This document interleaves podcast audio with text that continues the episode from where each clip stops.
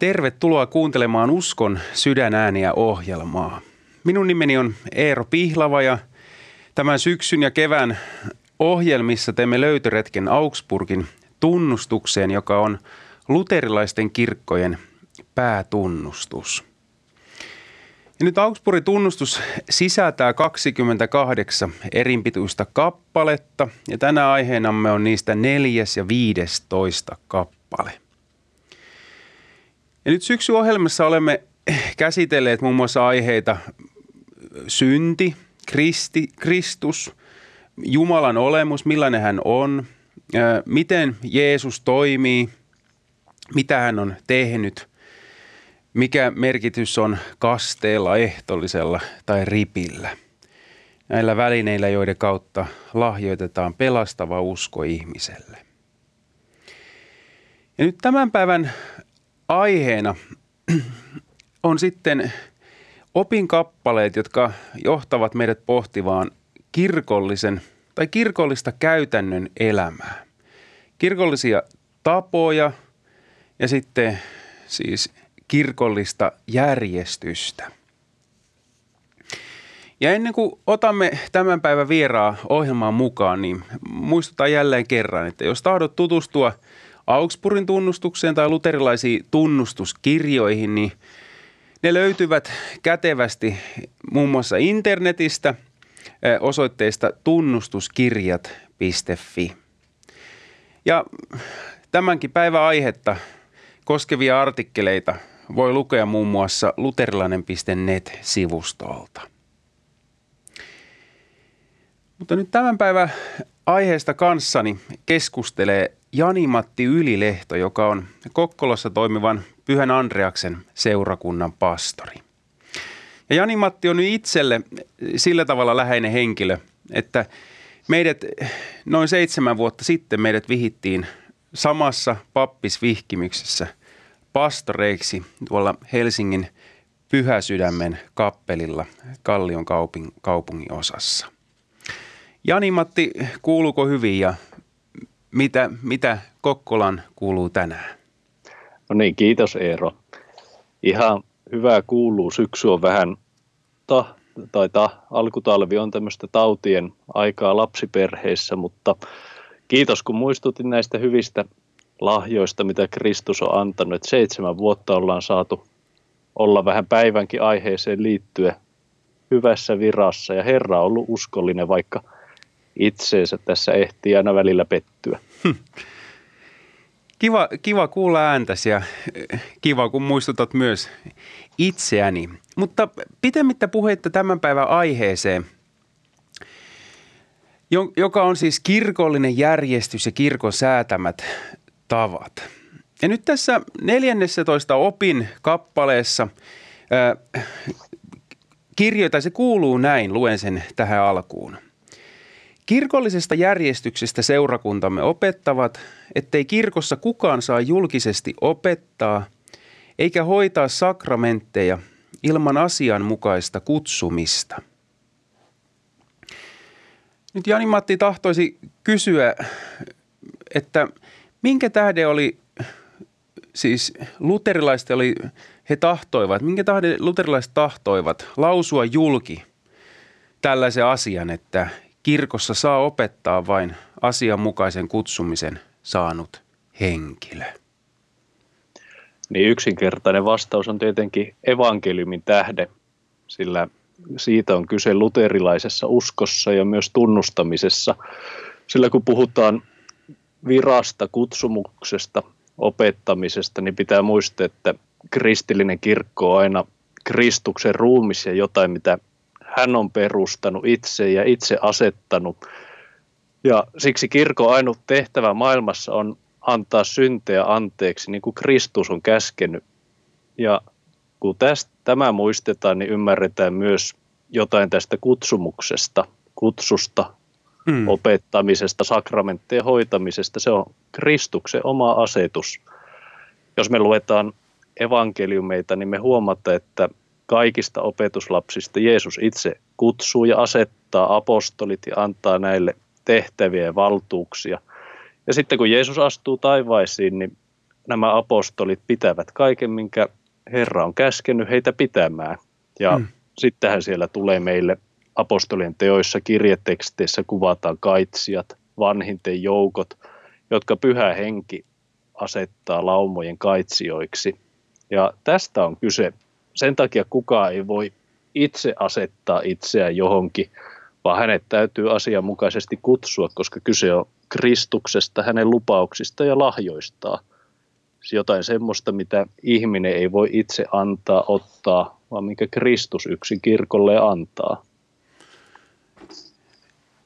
Tosi, tosi mielenkiintoinen asia ja sitten vielä kysyisin siis nyt selventääkseni kuulijoille tai selventääksemme, että no mikä tämmöinen asianmukainen kutsu sitten on, mistä hen, kirkko voi, tä, tai mistä henkilö voi tämmöisen saada, että toi kutsun julkisesti opettaa ja hoitaa sakramentteja, mihin se viittaa?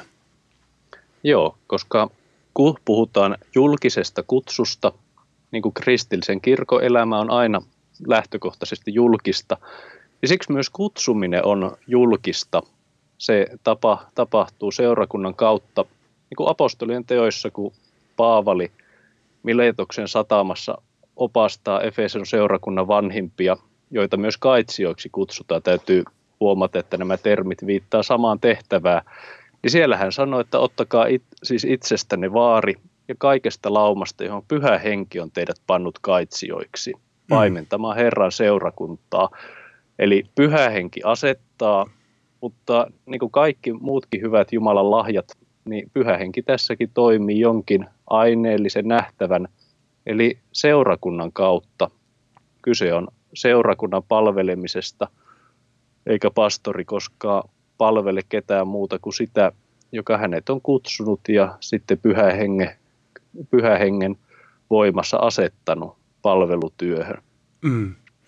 Eli nyt jos muistelee sitä vaikka meidän seitsemän vuoden takaista pappisvihkimystä, niin siis onko niin, eli että kun siellä Pyhäsydämen kappelissa, niin seurakunta sanoi kovaa ääneen, kun kysyttiin, että tahdotta, tahdotaanko nämä neljä henkilöä paimeniksi, niin jotenkin, että sitten kun kuuluu se kova tahdon, seurakunta sanoi yhteen ääneen, niin että Jumala todella siis toimii tässä tämän se, siis seurakunnan, seurakuntansa kautta ja näin kutsu siis pappisvirkaa ää, näitä neljää miestä.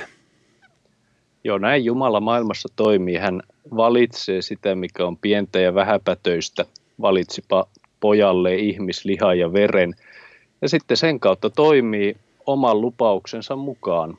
Kyse ei ole siitä, jos joku kuulija minut tai Eeron tai mu- muita näitä pastoreita tuntee. Kyse ei ole siitä, että pastorissa olisi jotakin erityistä tai hienoa, että, tai hänen persoonansa olisi jotenkin täydellinen tämmöisen tehtävään, vaan vaikka toki kirjeessä annetaan tiettyjä vaatimuksiakin seurakunnan kaitsijoille, niin ennen kaikkea kyse on siitä, että seurakunta kutsuu kutsuu ja sitten Jumalan, Jumalan Herra Jeesuksen käskyn mukaisesti asetetaan tietyt henkilöt julkisesti seurakuntaa palvelemaan ja siinä pyhä henki antaa myös kaikki lahjansa. Mm. Eli tosi suuri, tai voisi sanoa, että näin niin kuin hyvin merkittävä asema annetaan seurakunnalle, joka ei toimi vain niin kuin yksityishenkilöiden kokoon tulemana, vaan todella Jumalan työvälineenä ja sitten myös pastorin viran hoitajille tai jotka siihen on asetettu, niin myös, että heidät on itse Jumala kutsunut ja kutsumustietoisuus, josta jos, joskus puhutaan ja näin, niin varmaan on aika, aika itsestään selvää näin ajateltuna. Joo, ja kyse on ennen kaikkea siitä – että pastori ei kutsu itseään virkaansa, vaan on konkreettinen joukko ihmisiä, mm. Jumalan lau- lauma seurakunta, joka sen tekee. Kyllä. Kiitos Jani-Matti. Mennään sitten seuraavaan, eli näitä seurakunnan tällaisia käytännön järjestykseen ja tapoihin liittyviä, liittyviä opinkappaleita on muutama muukin Augsburgin tunnustuksessa ja nyt seuraava, eli 15 kantaa otsikkoa Kirkon säätämät tavat. Ja taas luen sen tähän alkuun ja sitten muutama kysymys, kysymys sinulle. Eli opin kappale kuuluu näin. Kirkollisista tavoista seurakuntamme opettavat, että sellaiset tavat tulee säilyttää, joita voidaan noudattaa ilman syntiä ja jotka edistävät rauhaa ja hyvää järjestystä kirkossa. Sellaisia ovat vakiintuneet pyhäpäivät, juhlat ja niin edelleen. Eli tässä ensimmäinen osa tästä, ensimmäinen kappale tästä opinkohdasta. Ja nyt kysyisin, kun tässä mainittiin, että tällaista hyvää järjestystä kirkosta e-, esittää muun muassa pyhäpäivät, juhlat ja, sen, sen, ja niiden mukaiset sitten muut asiat ja ne voidaan säilyttää, niin miten Jani-Matti nyt kirkkovuosi kalenteri, juhlapyhät tai evankelimikirja, jossa on sitten jokaiselle pyhälle merkitty tekstit, jotka luetaan seurakunnassa, seurakunnan Jumalan palvelussa. Niin miten nämä nyt edistää hyvää järjestystä, rauhaa seurakunnassa? Joku voisi ehkä kysyä, että eikö olisi aina parempi puhua sitä, mitä pyhä henki vaan nostaa mieleen. Juuri näin. Ja näinhän toki on siis pastorin tehtävä on puhua sitä, mitä pyhä henki ilmoittaa, sillä joka puhuu jotakin muuta, niin on harhaoppinen ja eksyttäjä. Sillä ilman pyhää henkeä ei ole, ei ole pelastavaa uskoa eikä mitään kristillistä elämää. Mutta sitten, miten tämä liittyy seurakunnan elämään ja tähän, mitä kysyit, mm. on se, että myös että pyhää henkeä ei myöskään pidä lähteä kahlitsemaan – puhumalla aina sitä, mikä juuri sillä hetkellä sattuu nousemaan mieleen, sillä silloin kun näin toimitaan ikään kuin tämmöisen valheellisen spontaaniuden varjolla, niin silloin siihen mukaan sekoittuu meidän langennut mielemme, mielitekomme, aiheemme ja ne rajoittaa hengen rikkautta, sillä se, joka on joskus tut, osallistunut johonkin niin ihanaan kuin luterilainen jumalanpalveluselämä ja vaikka vuodenkin jaksanut kulkea sitä ympäri, niin tietää, että kaiken sen keskus on Jeesus Kristus ja hän on koko meidän elämämme. Jos, jos joku kysyy, että mikä on sinun elämäsi tärkein päivä, niin se oli se, kun Jeesus kuoli Kolkatalla. Meidän elämämme keskus ei ole meidän oma syntymämme tai mikään muukaan. Ja tätä tärkeyttä, siis Kristusta, kirkkovuosi, juhlapyhät ja tekstit saarnaa meitä. Siis kuljetaan Jeesuksen kanssa evankeliumitekstien muodossa Jeesuksen elämän, meidän elämän tärkeimpiä päiviä. Ja sitten vanhan testamentin tekstit kertoo, vanhan testamentin ennakkokuvat, sen miten Jeesus on ne täyttänyt. Kirjetekstit selittää lisää, mitä Jeesus on tehnyt ja näin pyhähenki sitten saa kehottaa, saa kehottaa paljon ja täydesti, mitä pastorin pitää puhua ja seurakunnan kuulla. Hän kehottaa silloin paljon enemmän kuin se, että mitä vaan minäkin päivänä meidän mieleemme tulee. Hän antaa meille koko Jeesuksen elämän ja koko raamatu ilmoituksen kirkkovuoden kuluessa. Mm. Kiitos Jani-Matti ja hyvät kuulijat, kuuntelette Usko sydänääniä ohjelmaa ja Tämän päivän aiheena on kaksi opinkohtaa Augsburgin tunnustuksesta, kirkollinen järjestys ja nyt kirkon säätämät tavat, joka on keskustelun ja pohdinnan kohteena tällä hetkellä. No Jani-Matti, sitten kysyisin vielä sellaista, että usein tämmöiseen järjestykseen ja tapoihin liittyen, niin puhutaan seurakunnassa sen tärkeimmän tilaisuuden muodoista, eli Jumalan palveluksen eh, muodoista. Ja useissa esimerkiksi evankelisluterilaisen kirkoseurakunnissa on, on tämmöinen perinteinen liturginen Jumalan palvelus ja sitten on tällaisia vapaamuotoisia eh, Jumalan palveluksia. On kymppimessu ja sitten on tämmöinen iltamessu, jossa on sitten ylistysmusiikkia ja muuta tämmöistä ehkä aika modernia muotokieltä.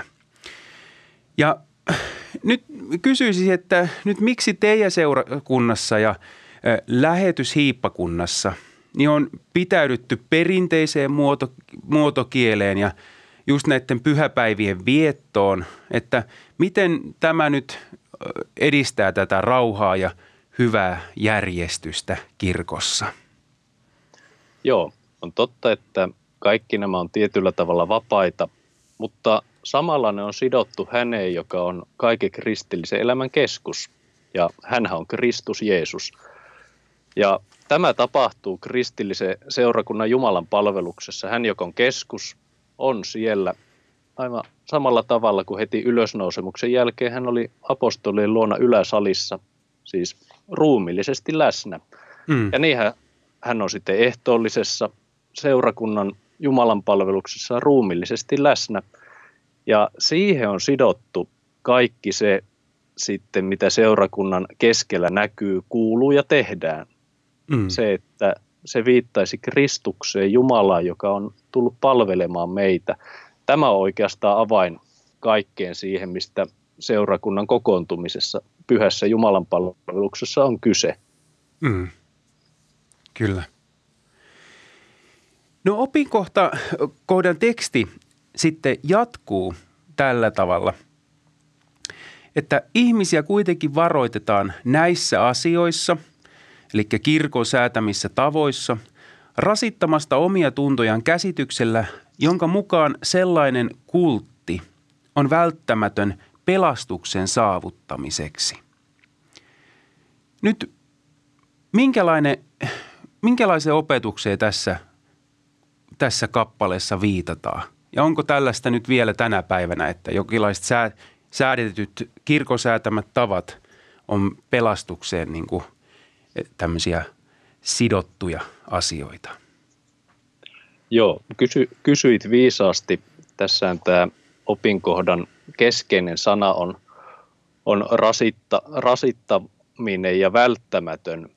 Ja tämmöistä välttämättömyyttä, eli pakkoa, pitää kristillisessä seurakunnassa aina varoa, sillä Kristus on ainut pakollinen. Hän pelastaa meidät ja hän vapauttaa meidät.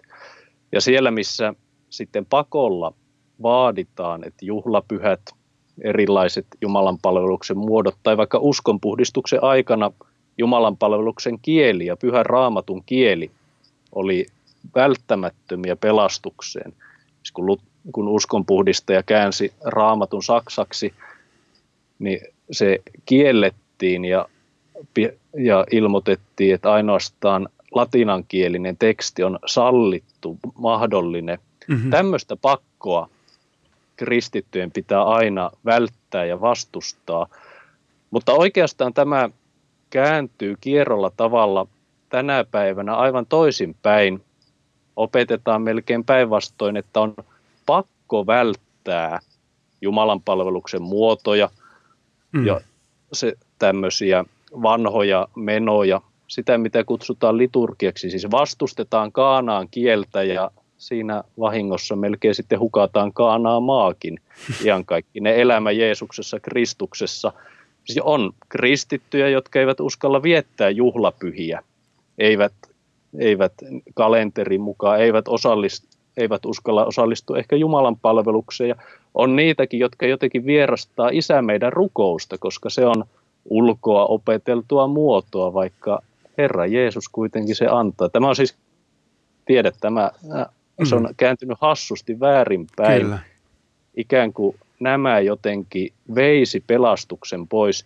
Ja toisaalta sitten me tähän vastaamme tällaiseen pakkoon iloitsemalla ja riemulla viettämällä kaikkea, kaikkea tätä juhlaa ja Jumalan palvelusta Kristusta julistaen ikään, ikään kuin vastauksena tähän, että kaikesta olisi pakko luopua. Mm.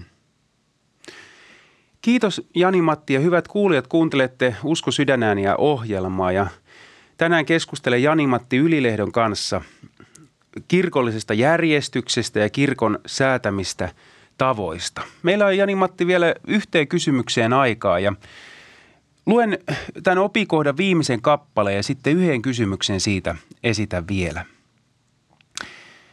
Teksti jatkuu. Samoin meidän keskuudessamme muistutetaan, että ihmisten perinnäissäännökset, jotka on säädetty siinä tarkoituksessa, että sovitettaisiin Jumala, ansaittaisiin armo ja suoritettaisiin hyvitys synneistä, ovat evankeliumin ja uskonopin vastaisia.